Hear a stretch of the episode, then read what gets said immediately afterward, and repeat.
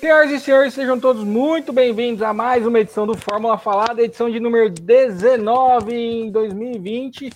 Uma edição que raspou a tinta para ser uma edição muito triste, mas vai terminar com um final feliz. Muito boa noite, seja bem-vindo, Gustavo Lopes. Boa noite, boa tarde, bom dia, Edmur, Marcos e quem está nos escutando. Uma imagem impressionante. Aliás, um show de imagens impressionantes. O acidente de, do Grosjean. Olha, um verdadeiro milagre que aconteceu. É, do, do Grosjean ter saído apenas com lesões não tão sérias. Verdade.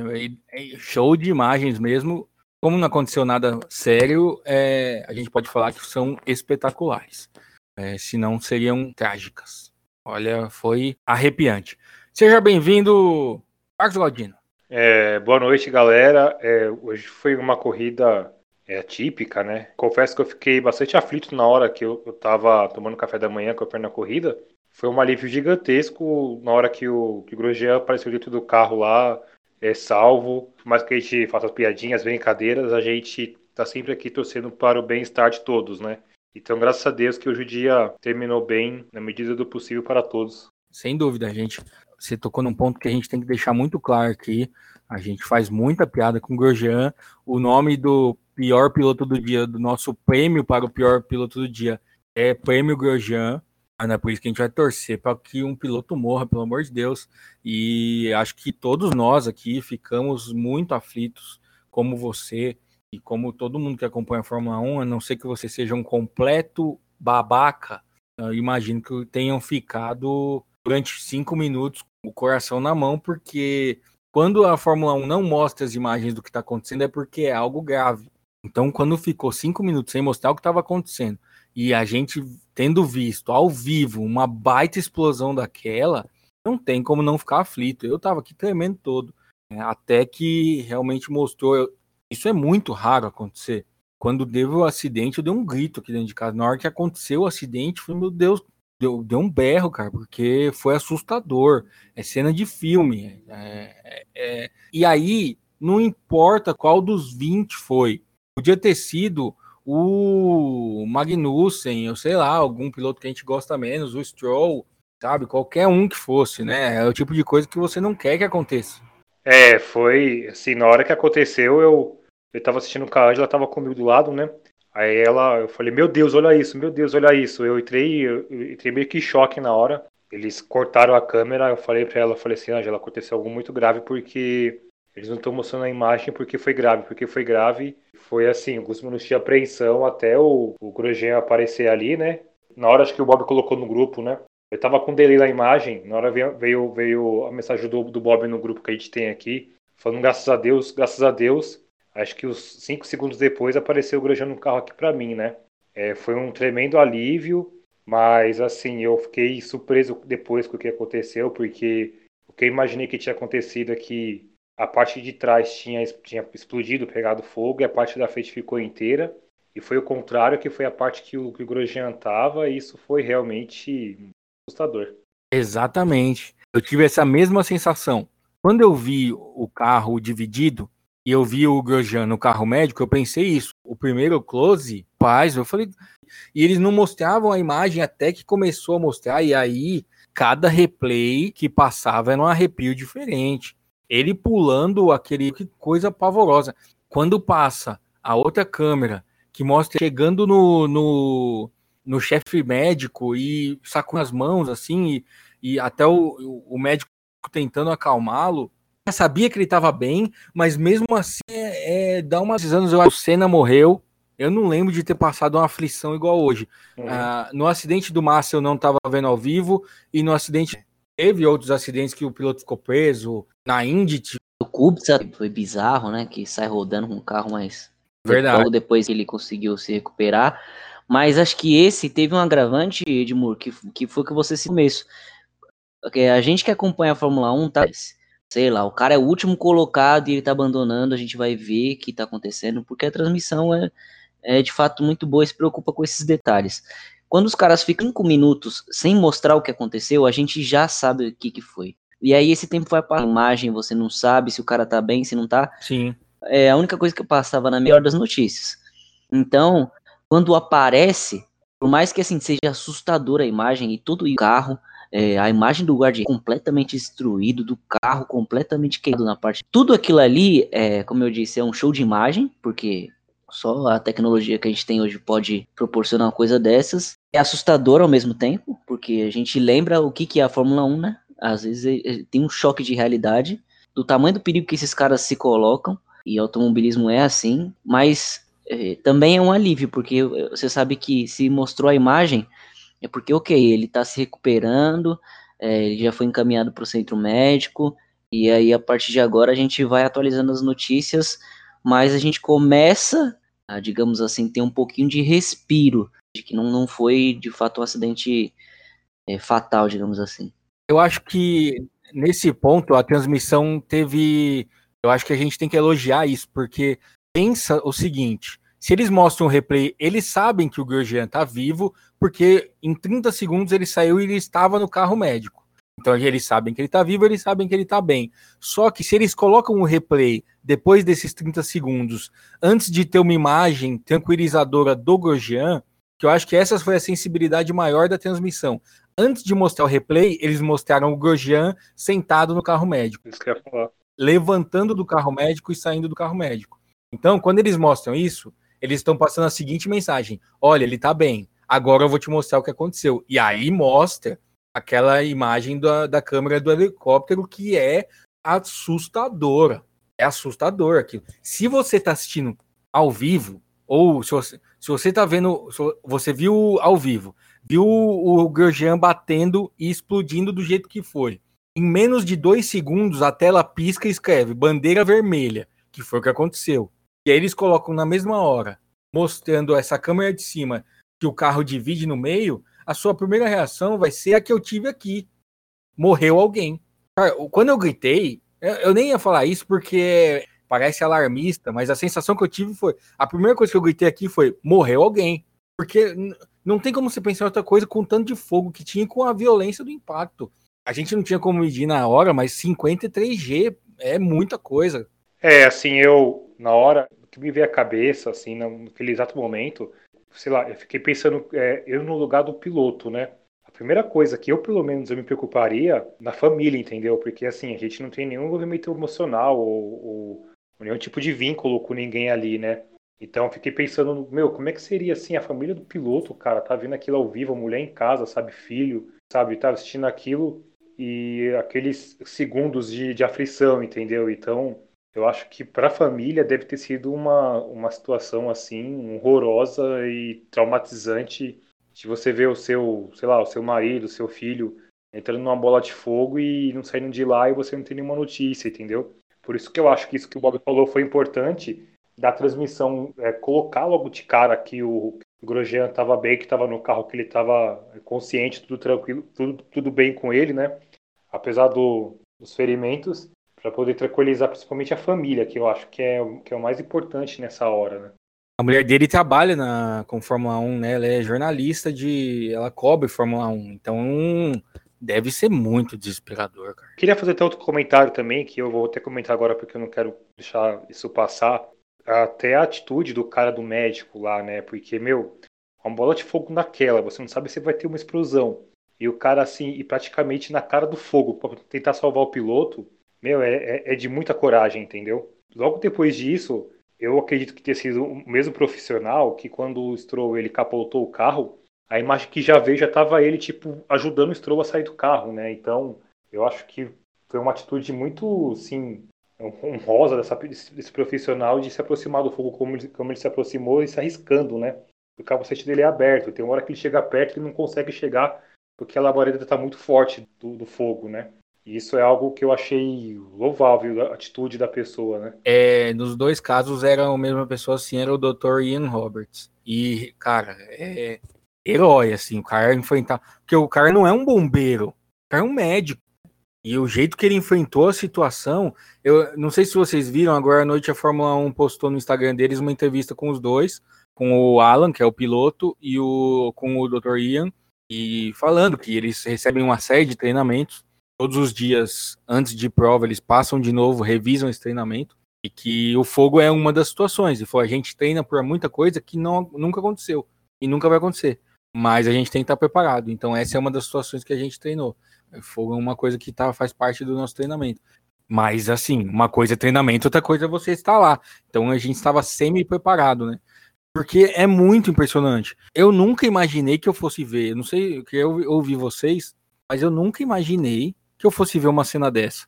Um carro varar um, um guarda-reio, explodir, porque dividiu no meio, na Fórmula 1 moderna, e o piloto sair. Cara, o, o carro de Fórmula 1, quem for responsável pelo crash test, precisa receber todos os elogios do mundo, porque a tecnologia, o Gustavo falou de tecnologia de imagens agora há pouco, a tecnologia veicular salvou o Grosjean. O Halo, que muita gente fala mal do Halo, o Halo salvou o Grosjean. A célula de sobrevivência, e aí eu não lembro quem foi que escreveu isso no Twitter, mas é isso é resultado de muita coisa. É resultado da morte de muita gente, do acidente grave de muita gente. Então, carro de hoje é resultado da morte do Senna, é resultado da morte do Sever, é resultado do acidente do Lauda, do acidente do Barrichello também em Imola, é do acidente do Justin Wilson na Indy e de outros diversos pilotos que, do, que morreram e que forçaram a FIA a tomar é, visando a segurança do piloto. Hoje acho que isso é muito claro. O Grosjean sai desse. Ter visto isso, a gente viu isso, mas assim, imagens de arquivos da década de 70, entendeu? Exato. Eu não me lembro de ter visto nada parecido na Fórmula 1 na década de 90, de 2000 para da, da, da corrida voltar. E ele falou, falou uma declaração que ele, ele disse o seguinte: o sistema de ser funcionaram, isso possibilitou salvar a vida do piloto, né? Isso foi a declaração, não sei que isso foi exatamente desse jeito, mas foi, mas foi basicamente o piloto que, que é, a, até o Hamilton colocou isso no Twitter, no, no meio da, da, antes do, do, recomeço da corrida, que a FIA tem seus méritos de ter feito com que a, a categoria fosse mais segura, que possibilitasse salvar a vida do piloto, é, isso não quer dizer que tem que parar por aí, né? Tem que ser investigado por que, que esse carro explodiu da maneira que ele explodiu, né?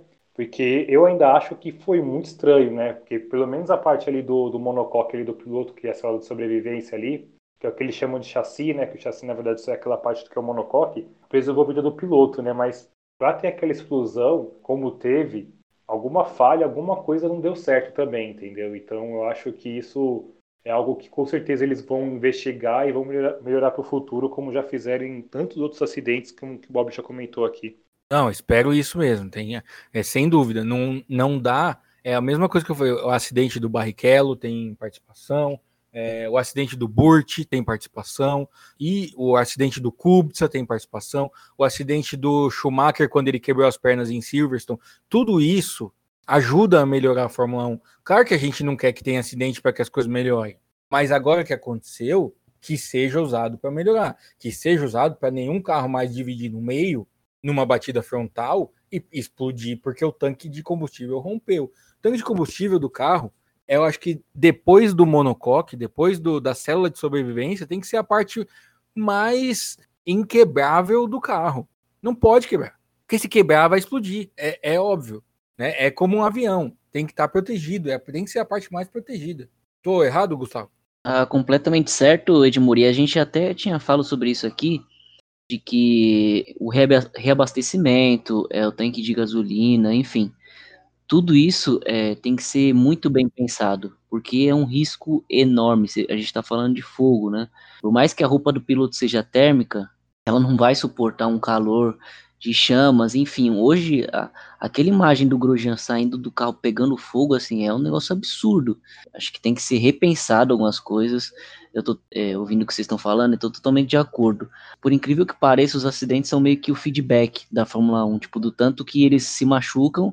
Opa, se ele se machucou aqui, se o Schumacher quebrou as pernas, então a gente tem que melhorar a proteção aqui. Se o Bianchi bateu, o carro bateu, chocou direto com a cabeça no trator, a gente tem que evitar que isso aqui aconteça. Então, assim, é, como a gente está falando, é um esporte que é extremamente arriscado. Então, quando eles têm essas, é, essas, esses acidentes, esses acontecimentos, é a chance deles aprimorarem, da, da, da FIA sentar e conversar e ver o que, eles podem melhorar para todas as categorias, porque, é, querendo ou não, isso vai acabar respingando em, em outras categorias, porque, assim, foi uma imagem que rodou o mundo, né? E não poderia ser diferente. Eu acho que isso que você falou da sua casa, que todo mundo parou, aconteceu aqui também. A Ana, que não assiste praticamente Fórmula 1, parou e ficou também apreensiva vendo, e ainda falou, é, e ainda tomei uma bronca. Vou contar isso aqui que eu tomei a bronca falando, tá bem? Você fica dando o nome do, do moço pro prêmio aí, ó. Mas isso aí é uma homenagem.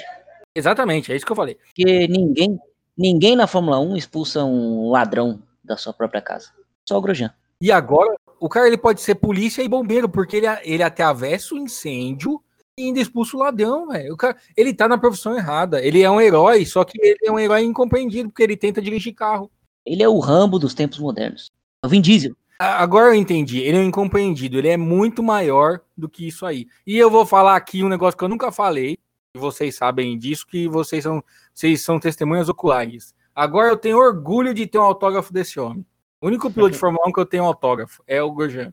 É verdade. Outra coisa que eu acho que evoluiu muito ali, né? Tem uma imagem que ele tá se apoiando no carro com, o carro labareda de fogo, cara. Aí você olha o cara, o cara da, do safety car lá, o médico lá que o Bob colocou o nome agora. Ian. Ele tenta se aproximar da bola de fogo e não consegue porque o calor é muito grande, cara. E ele sai, ele se queima nos pés e nas mãos, né? Que foi onde ele conseguiu, ele se queimou. Então, você imagina o calor que tava ali, Nossa. fora a, a, a, questão de oxigênio também, a dificuldade de respirar que ele devia estar naquele momento ali, que pessoa bem difícil. E ele, ele sai daquele jeito que ele saiu, cara. Foi assim um negócio. É... 2020 foi, é, é um ano, um ano dos absurdos, né, cara? Foi mais um, uma, uma conta absurda desse ano. Essa semana a gente perdeu o Maradona, né? Então, assim, é, foi mais um absurdo que aconteceu esse ano e, e é uma vitória para todos nós o Grosjean sair disso vivo, né? Não, eu acho que talvez tenha começado aí a virada, viu? Porque ele sair vivo, hoje era para ter acontecido uma tragédia. Hoje tinha todos os elementos para ter acontecido uma tragédia e ele saiu vivo. Então acho que isso é um. Isso talvez seja o começo da virada de 2020. O Galdino falou da toda essa questão do, da aproximação e do calor, e aí eu fiquei pensando aqui enquanto eu ouvia, como a gente pensa em, nas coisas, mas não tem a noção de do que para que, que elas servem por exemplo, o capacete. O capacete é para evitar impacto na cabeça do piloto, certo? É isso. Mas quão importante não teria sido esse capacete em evitar que ele tenha respirado mais fumaça, que ele tivesse queimado o rosto. Talvez ele tenha conseguido não desmaiar com a inalação de gás carbônico, porque ele estava de capacete e aí ele conseguia, inclusive, manter o olho aberto de repente, porque ele estava protegido por aquela viseira e aí, meu amigo, na hora do. Tá doendo. Certamente a mão dele tava doendo, o pé dele tava doendo. Até agora a gente não entendeu como é que ele perdeu a sapatilha, mas quando mostra o que sobrou da parte do carro, dá para ver que tá rompido e que muito provavelmente o pé dele ficou exposto. Então, ele não ter uma fratura, não ter perdido o pé é outro milagre. E aí as coisas vão se encaixando. Por isso que eu acho que, cara, é muito inexplicável ele ter conseguido sair do jeito que ele saiu, porque eu, eu nem gosto de falar disso, que eles ficaram falando o dia inteiro na transmissão. Ah, e se ele tivesse desmaiado? Ah, vamos ficar aqui é, e se, né? Vamos comemorar que ele sobreviveu. Focar no que aconteceu, né? E que foi. Exatamente. Porque vamos pensar também o seguinte: ah, se ele tivesse desmaiado, ele teria morrido porque ele não conseguiria sair do carro. O Ian e o Alan apagaram o fogo muito rápido. Né? O, o, na hora que o Grosjean pula o carro, eles já conseguiram apagar o fogo. Então, de repente, é, eles tivessem conseguido tirar ele, salvar ele, não, não vamos ficar falando, ah, ele teria morrido se tivesse desmaiado, ah, mas por que, que ele não desmaiou? Não interessa. E outra coisa que eu fiquei preocupado, muito preocupado na hora, e isso a FIA demorou muito para falar, e não machucou ninguém em volta, porque tinha muito fiscal. Na imagem aparece gente correndo ali. Depois, na imagem mais fechada, parece que tinha pelo menos duas pessoas. Que um deles, não sei nem se vocês viram, pega um extintor, e esse rapaz, não é culpa dele, eu imagino, mas não recebeu o treinamento adequado porque ele pega um extintor de água e fica jogando no pé dele. O cara nem chegou perto do carro, a água que ele jogou. Vocês viram isso? Mas isso aí seria eu se fosse, se fosse fiscal. Eu não ia conseguir é, jogar o extintor lá porque eu sou bundão. Eu achei que, desse, desse bombeiro aí que tava ali, eu achei que o extintor na hora não funcionou direito. Porque saía pouco jato ali, né? Isso. Não, mas é que eu acho que é o seguinte: a impressão que eu tive é que ele tava com extintor de água e o carro médico com extintor de pó, tanto que o Grosjean fica coberto. Tinha um segundo, tinha um segundo bombeiro também que estava do outro lado, que ele chega apagando. Sim, eu vi. É, mas o que eu quero dizer é que a FIA falhou no seguinte: em dizer, olha, nenhum fiscal se machucou rapidamente, porque a corrida já estava quase recomeçando quando falaram isso. E eu, e eu acho que até falei no grupo, falei, gente, os fiscais, sabe? É, tem gente ali atrás. Quantas vezes teve acidente feito, todo mundo fica, ah, o piloto tá bem. Aí depois, quando termina a corrida, que só descobri, ah, mas morreram dois fiscais. É, faz tempo que não acontece isso, graças a Deus, mas é uma coisa que eu acho que eles, a, as pessoas que estão assistindo não se preocupam só com o piloto.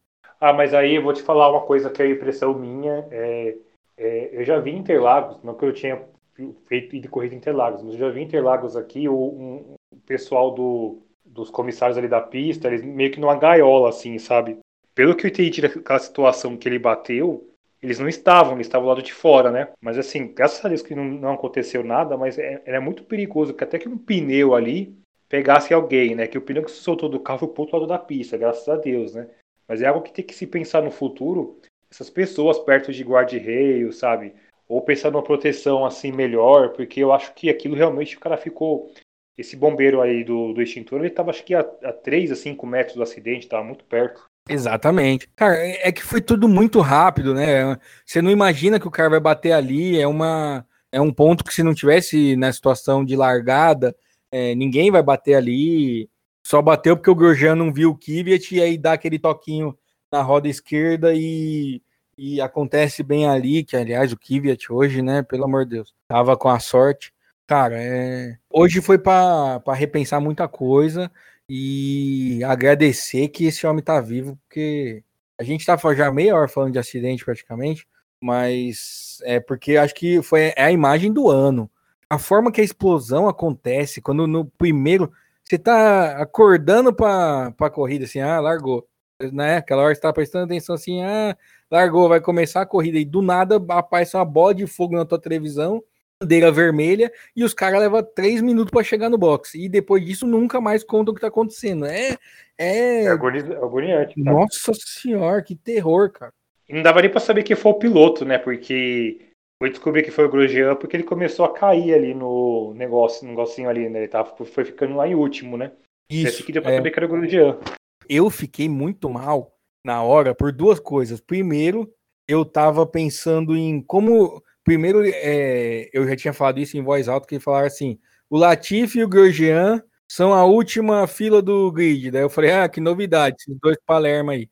E aí eu comecei a pensar aqui no que, que eu podia fazer para zoar, porque faltam só, faltavam só três provas para o sair da Fórmula 1. E a gente aqui, a gente vive exaltando as qualidades do Grosjean. A gente vai sentir muita falta do Grosjean no ano que vem. E eu tava pensando como que a gente podia usar isso. Nessa hora, assim, eu pensei, fazer uma contagem regressiva, faltam três provas para o aposentadoria, sei lá, alguma coisa assim, sabe? Mas, cara, eu tava planejando isso, eu, eu, eu pensei até em twittar alguma coisa, momento triste, faltam é, somente três provas, cara, mas aí aconteceu o um acidente, e aí eu tô assistindo e não sei com quem que é. Quando falaram que é o Grosjean, eu pensei, meu Deus, acabou a graça de qualquer piada, de qualquer coisa. Aí quando o cara sai do carro e, e mostra dá um alívio que é, é como se fosse seu amigo, né? É, é muito doido isso. É, eu fiquei mal na hora, eu fiquei muito mal na hora, cara, muito mal.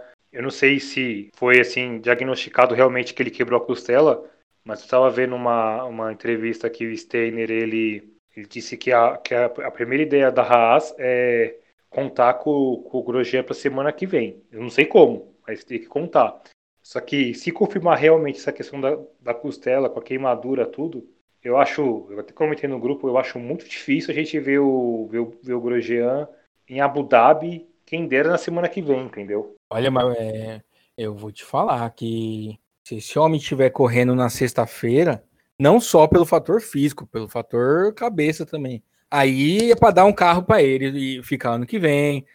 Expulsou bandido, andou no fogo, e ainda volta a correr assim, é, é um super-homem, não é nem um Rambo.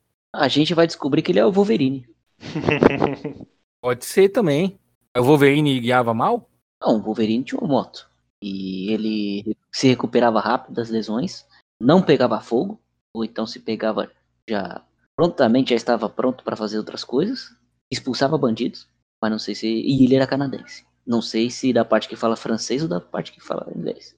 Fica aí o questionamento. Eu ia falar, será que o lugar do Grosjean é na MotoGP? Mas melhor não, né? Eu não recomendo muito que o Grosjean tentar, não. Acho também que ele não vai querer. Não, eu não iria, não. É, uma coisa que eu lembrei agora, você vê como é a ironia do destino, né? E aí não é nem piada, pelo amor de Deus. Falando sério. O Grosjean disse que não queria correr na Índia porque o muro é muito perto. Aí, olha o acidente que acontece, cara. É muita zica, é muita zica. E não foi numa pista que o muro é perto, né? Uma, uma pista que tem um muro perto, que é esse aí, numa posição muito esquisita, vamos combinar. Reconstruíram, tava pedindo para dar merda também, que era um murão de concreto sem proteção nenhuma. Não sei se vão manter isso para essa semana aí, não. Tem que reconstruir essa área, porque é muito perigoso. Ah, mas eu acho que eu, ali, é, dinheiro para construir algo em dias ali, acho que não falta, não, viu? Não, não falta. Para reconstruir, os caras foram em minutos lá e fizeram tudo voltar a funcionar. Aliás, é, só mudando um pouquinho o assunto, mas até falando sobre isso, é, essa semana teve uns posts lá do. que me chamaram a atenção, né? Que foi do, do Reginaldo Leme, né? Ele comentando, ele meio que ele quis dizer o seguinte: o GP do Bahrein era legal o paddock, porque o país, pelo amor de Deus, o pessoal perguntou por quê, não vi ele respondendo, né? Aí a Mariana Becker, eu até eu sei que vai virar polêmico que eu vou falar agora, mas até ela comentou isso, né? Ela mostrou a foto de um banheiro lá nos stories dela lá, que o cara chega lá no banheiro do Bahrein, aí a pessoa senta lá no, no assento, vocês sabem, né?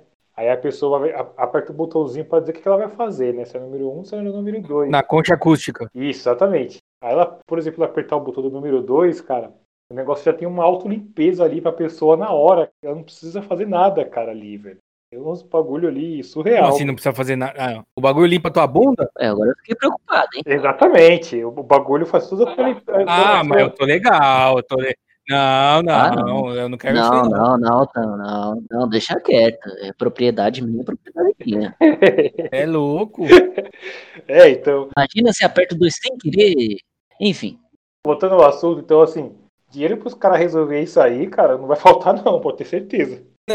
Eu ia falar algo, mas talvez não seja a melhor das ideias, porque teve gente que quase tomou uma lavada no Fiofó hoje mesmo.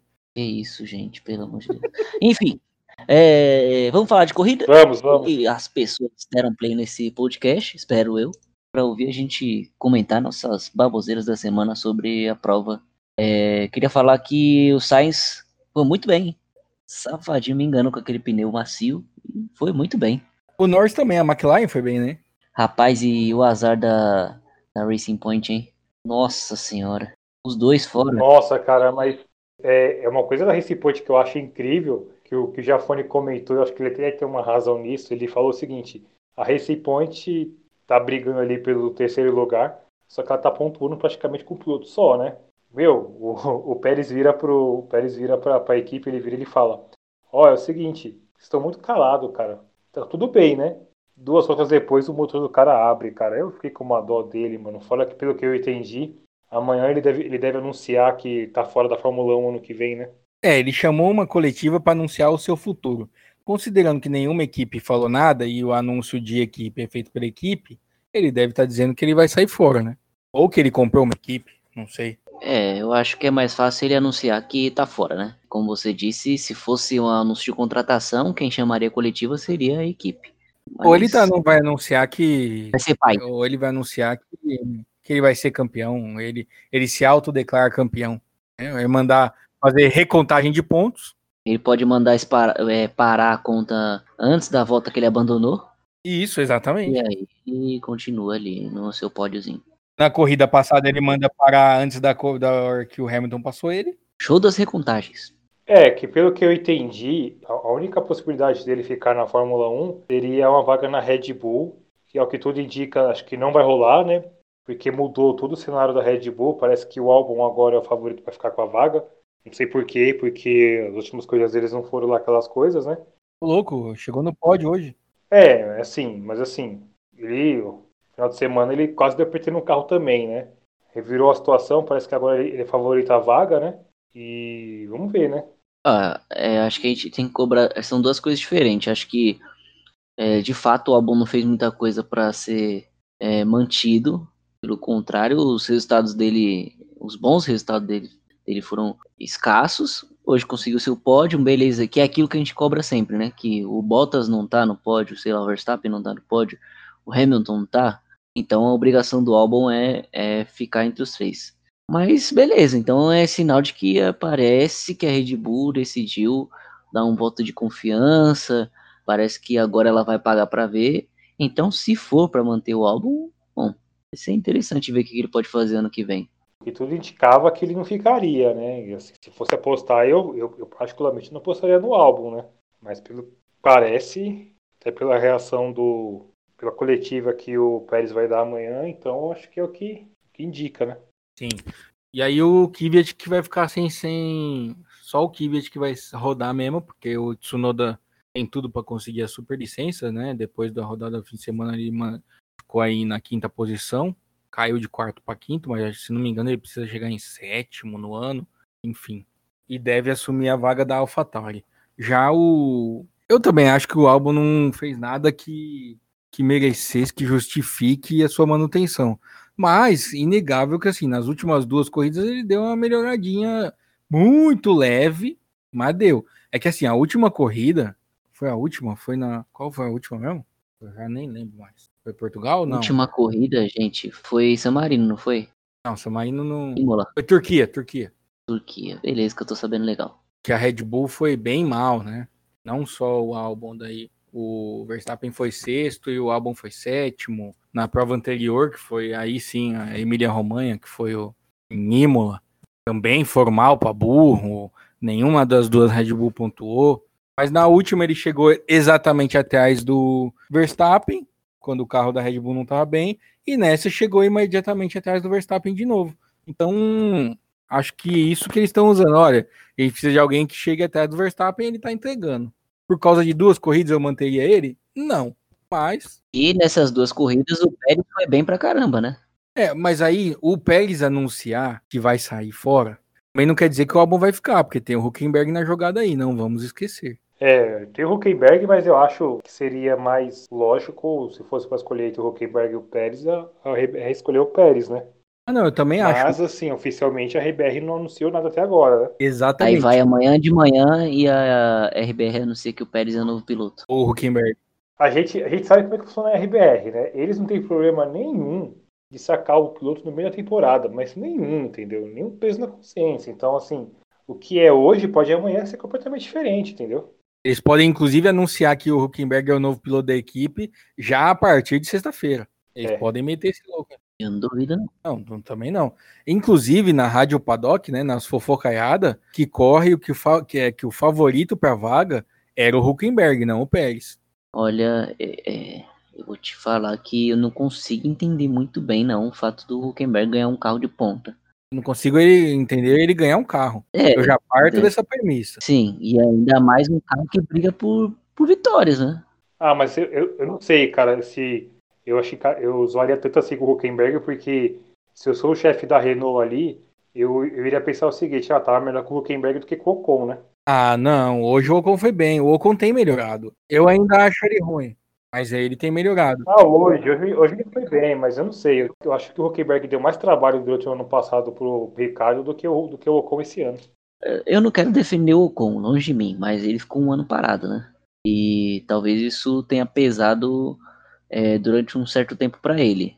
Tudo bem, entre Ocon e, e Huckenberg, é, a gente viu mais coisas do Huckenberg do que do Ocon.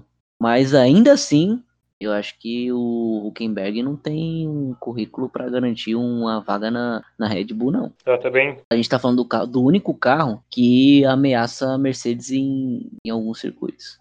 É, eu, eu, concordo com o Gustavo. Eu acho que eu também não vi nada do Huckenberg que justificasse ele ganhar uma Red Bull, né? Por isso que eu, eu acho que o Pérez já fez muito mais do que o Huckenberg, né? Concordo com o Gustavo nisso aí. Não, mas eu também não vi nada do álbum que justifique dar uma Red Bull pra ele. Tudo bem, mas aí o cara é piloto da academia lá, estão é. quantos anos é, sustentando o álbum? Aí você consegue, vai lá, compreender, por exemplo, sei lá, um jogador de futebol do seu time que passou 230 anos na base e tem a chance no profissional. É a mesma coisa no, no na Red Bull. A gente tem um caso, o caso até no São Paulo, que é o Brenner, que ficou muito tempo ali encostado, foi emprestado, fez dois gols para eliminar o maior time do Brasil da atualidade, né? Não, mas aí você faz igual o filho. É, você sustenta ele muitos anos, chega uma hora que você tem que mandar ele pra rua. É igual o Banner. O Banner, ele foi emprestado, como você mesmo disse. Então, ele, ele tomou um castiguinho, falou: vai dar um rolê, vai ali fazer faculdade, ficar fora da casa da mamãe e papai, e depois você volta. O álbum você não tem essa opção, né? Você ou você manda ele embora, ou você e talvez esteja na hora de mandar ele embora. A gente sabe que mandar o piloto embora da Fórmula 1 é bem difícil ele voltar, né? Exceto o Kvyat, que deu muita sorte, que acabou voltando, né? Mas assim, é muito difícil o piloto acabar sendo dispensado e voltar. A gente tem vários casos assim. Tem o Felipe Nasser, que é o piloto que eu gostava e saiu e nunca mais voltou, entendeu? Ô, pessoal, o Erickson também. É, eu não queria tocar nesse assunto. Vocês sabem que eu me atenho aos, aos temas que estão atrelados à pista. Mas quando o Marcos fala em dispensado e Kvyat, eu não posso esquecer que o Verstappen está tentando furar o olho do nosso querido russo. ah, nossa. Eu não podia deixar isso passar. Eu sei que a gente tem o nosso próprio Léo Dias, mas é, a gente tem que comentar isso aqui. Lamentável, Verstappen. O cara é seu amigo e você fazendo essas coisas aí. Antes de mais nada, eu não sei pra quem foi essa, essa carapuça do Léo Dias. Essa história do viático com a Kelly Piquet, o nome da menina, né? Não fui eu que trouxe, não, tá? Só pra avisar. Eu nem sabia o nome dela. Eu, eu só trouxe aqui um, um fato e você que para ajudar no seu trabalho, porque nosso trabalho aqui é colaborativo. É, eu fiquei preocupado com pessoas espirrando aí na gravação. Não, aqui não foi. Isso é aquele mentiroso. Agora, deixa eu fazer uma pergunta sobre desempenho de pista, já que você se atém à pista. Você acha que hoje ele bateu em todo mundo porque ele tá bravo com o Verstappen? Olha, eu acho que ele podia estar tá tentando abrir caminho para encher o carro do, do Verstappen no meio. E aí não dá nem pra tirar a razão dele, não. Eu só quero fazer o um comentário. Admiro o, o Verstappen como piloto, ele é realmente muito talentoso, só que eu não gostaria de ser amigo dele, não, viu? Você viu que já acharam um comentário dele na, na, nas fotos lá, ó, da menina? Tava escrito meu casal. Nossa, meu Deus do céu. Vamos falar meu casal em holandês. Ixi. É, mas assim, gente, vocês vão cobrar o, o menino Verstappen, a gente tem gente político hoje que comenta na foto parabenizando a si mesmo, sabe? Tem tantas coisas aí erradas acontecendo, cara, só porque o menino postou no comentário achando que era no privado. Acontece, gente. Mas será que ele achava mesmo? A gente não sabe. Às vezes ele tá descarado mesmo, tá nem aí. E chama Par, meu casal. Aí a informação do Isso aí que o, isso aí que o Edmur falou, então. Tá comentado lá no. Pode ver, isso aí é não, mas é que, assim, convenhamos que ela também, né, tá melhorando. Que eu sei que os dois são acabadinhos. Os dois estão judiados. Mas o Verstappen parece ser menos maluco. E olha que a briga é boa. a, briga, a briga é boa. Olha, eu vou te falar. É ali. É, eu, eu não sei, não, viu? Eu, pra mim é empate técnico. Tá mais empatado isso aí que a luta do Mike Tyson. Aliás, que luta, hein, cara? E luta ridícula, né? Nossa, porque o rapaz lá, o Roy Zone Jr., já com 30 segundos do primeiro assalto já tava cansado já, cara, não tava aguentando mais. E clinchava toda hora. Nossa senhora. Ele no banco falando que não aguentava mais. Eles declaram a luta um empate. Ai, que vergonha. Enfim. A gente tá indo para tanto esporte hoje, daqui a pouco a gente tá falando de pelota basca. Vamos, vamos dar as notas e lembrando que caso você esteja escutando esse podcast e não viu a corrida, que algumas pessoas fazem isso, quem ganhou a corrida foi o Hamilton, tá? Quando a gente tá falando que o Kvyat bater em todo mundo é porque, além de. O, no caso do, do Grosjean, ele não teve culpa, mas ele tirou o Stroll da corrida e fez o Stroll capotar em mais um acidente é, grande, né? Hoje foi o dia. Às vezes a gente fica 20 corridas sem abandono, hoje teve dois acidentes grandes. Não, e o mais legal, quer dizer, legal, o mais curioso do acidente do Stroll é que o Everardo Marques tinha acabado de falar do acidente do Gutierrez, que ele tinha capotado o carro, mas em seguida, em seguida, o Stroll aparece de cabeça para baixo. É um boca maldita. E ele apelidou o Zé Boquinha, hein? Quem ganhou a corrida foi o Hamilton, teve esse acidente, os dois outros carros da Red Bull chegaram no pódio, o Norris foi muito bem, o Sainz foi muito bem. A Ferrari andou de ré. A Ferrari andou de ré. Rapaz, o menino lá, o Charlinho, Char, o Charlinho só conseguiu pontuar porque o, o motor do Pérez abriu o bico nas últimas duas voltas, porque senão as duas Ferrari iam ficar fora da zona de pontuações e pontuação. Lamentável. Quem chegava, passava, né? Não tinha conversa. Chegou perto, passava. Cara, tava muito feio, tomando passão de os caras brigando com a Williams. Nossa, horroroso, horroroso. Se a Ferrari foi assim hoje, tô preocupado semana que vem, que é no anel externo.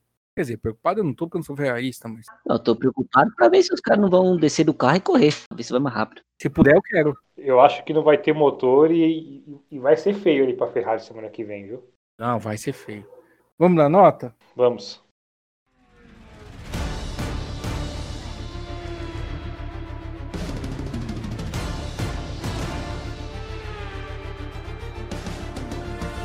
Então, já que você respondeu, sua nota para a corrida, Marcos Galdino. Ah, cara, eu, assim, é, vou ser bem sincero com vocês aqui. É, é, essa questão da, do planejamento. Eu, final de semana eu trabalhei, estava de plantão, né? Esse, esse atraso em 1 hora e 26 aí acabou me atrapalhando muito, porque eu tive que trabalhar, então não consegui prestar atenção como eu gostaria na corrida, né? É, eu não achei uma corrida assim, que é uma corrida razoável, né? Então eu vou dar uma nota 5. Sua nota, Gustavo Lopes? É, antes, Edmure, a gente não pode também deixar passar, né, que o Marcos mais uma vez ficou prestando atenção no trabalho, quando a gente já disse aqui milhares de vezes, e eu sei que você prestar atenção é, em outras coisas. E a gente já falou isso aqui, Marcos, eu espero que você revise seu lado trabalhador. É, é porque a gente aqui aceita é, erradamente que ele vem aqui e fale assim: eu, eu estava prestando atenção no trabalho, por isso eu não prestei atenção na corrida. Eu queria ver se o chefe dele ia aceitar, ia ser tão benevolente, se ele falar, olha, eu não prestei atenção no meu trabalho porque eu tava prestando atenção na corrida. Ele nem, nem responde. Enfim, eu vou dar uma nota. É, cara, é difícil, porque assim, a corrida não foi aquela corrida maravilhosa e tal, né? Foi divertida porque os pneus deram uma boa contribuição ali para uma movimentação no meio do grid. E só também. É, mas não foi muito. E é, não foi uma corrida, um espetáculo, não. Vou dar uma nota 5,5. Só para dar uma nota diferente do Marcos, porque também não posso concordar, porque o pessoal pensar que eu também não prestei atenção na corrida. eu achei a corrida bem fraquinha, é, teve isso aí do, do meio, mas eu, eu, eu acho que o acidente gerou tanta tensão, e aí esse atraso de uma hora e meia fez que a gente ficasse com o olho grudado na televisão durante uma hora e meia, vendo aquele replay e tudo. Quando começou a corrida, não tinha mais graça. Teve isso também. Me deu uma. Sabe, não tinha mais vontade de assistir a corrida. É raro acontecer isso comigo, mas eu, eu, eu, até dei uma perdida, assim, na vontade de assistir a corrida. E a corrida não ajudou também, não teve disputa, não teve grandes coisas. Teve emoção no final, porque o coitado do Sérgio Pérez estourou o motor, as brigas de pneus, os caras ficando sem pneu, ajudou a, movimentar o meio do grid, como o Gustavo falou, mas só. Então eu vou dar um. Eu ia dar 5, mas dados os argumentos do Gustavo, eu vou dar 4,5 para não acharem que eu não prestei atenção também. É, então a média ficou 5 aí, mas tudo bem, né? Mas é proposital, Galdinho. Ele tem razão. A gente faz diferente para ficar igual, entendeu? Ah, entendi, claro. É isso. Então, é, vamos ao prêmio dele, prêmio Herói do Dia, prêmio Grosjean. Ô, Gustavo. Rapaz, hoje eu vou te falar um negócio, viu? Tem candidato, hein? Pra achar é, o piloto do dia. Piloto do dia eu tenho. Exatamente. E pra achar o prêmio Grosjean, hoje a briga foi bem, bem acirrada. Eu vou votar. É que eu ia votar no Bottas. Mas a gente já votou outro dia aí. Enfim, não sei se cabe muito é, fazer essa votação. Então eu vou, só para ficar, fazer um pouco diferente, não sei quem eu voto não, tô aqui pensando. Eu vou e volto aqui na classificação, não vejo ninguém que merece meu voto. Vou votar no Magnussen que foi o último, só para não, não coisar meu voto, não jogar fora. Galdino? Cara, eu sinceramente eu, eu tava quase com a cabeça dúvida que o, que o Gustavo tava aí de escolher um piloto ruim pro dia, o meu piloto do dia. Mas aí teve um que me chamou a atenção, cara, que eu acho que ficou na minha cabeça foi o, a tirada de sarro que o.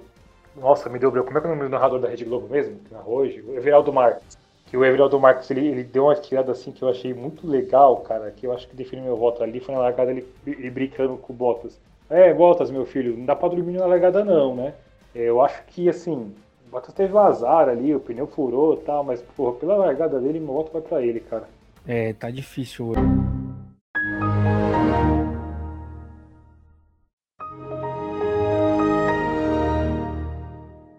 Aí voltou.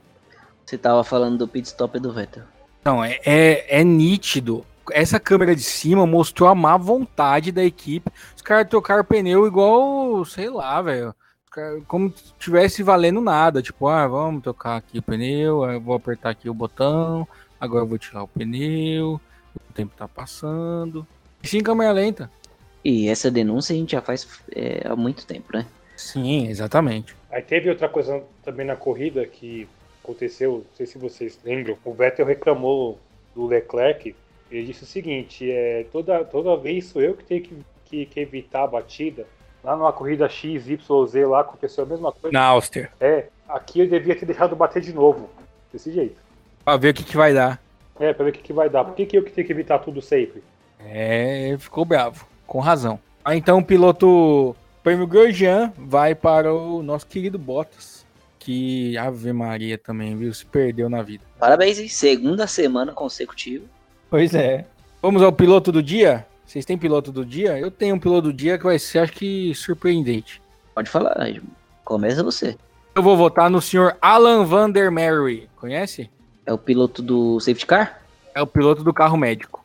Ah, tá. Esse aí foi ligeiro mesmo. O cara pilota o carro médico, chegou no acidente rapidão e ainda meteu no extintor. E ainda teve que voltar. Não foi ele que pegou o Stroll, não? Sim, também. Então, imagina ele saindo de casa, ele deve ter falado assim, não, pode, pode ficar tranquilo, família. Hoje ganhar um dinheirinho fácil ali. quase não tem trabalho, esse pessoal quase não bate o carro aqui no Bahrein. Pô, voltou, nossa senhora, acabado. E Alan Van der Merwe, que é um sul-africano, que já foi campeão da Fórmula 3 inglesa, não é qualquer Zé Mané que eles colocaram lá para fazer. Ah, tá, tá, tá precisando tirar um dinheiro, então não tem um carro aqui pra você dirigir? Não, não é não. Então, seu voto é esse? Meu voto é esse, Alan Van der Merwe. Merve, Merve. É realmente surpreendente. Teu voto?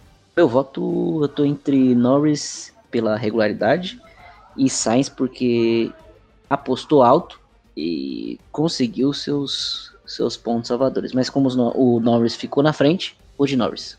Aldino? Putz, cara, eu não queria empatar, mas eu gostei muito da corrida do Sainz, cara, então eu vou votar nele.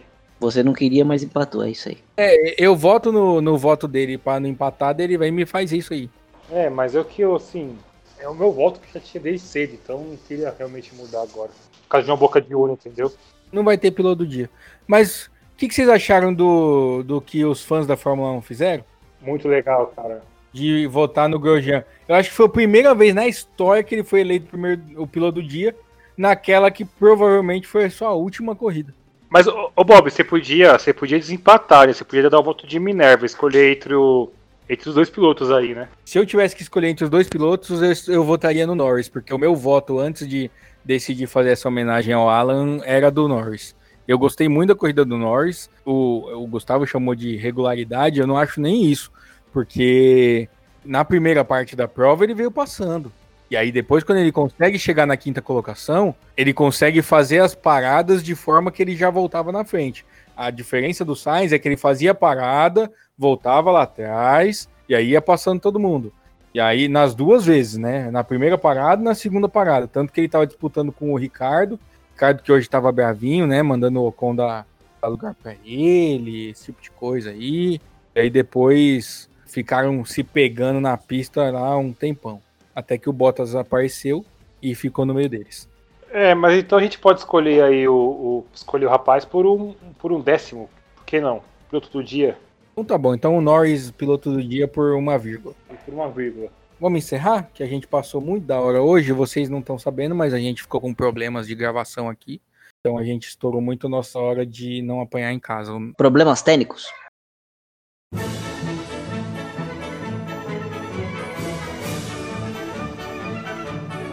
Ô, Edmur, Oi. vou encerrar aqui a minha participação é, dizendo que o Mick Schumacher tá guiando para ser campeão. Aí você fala, ah, mas ele tá passando todo mundo. Não.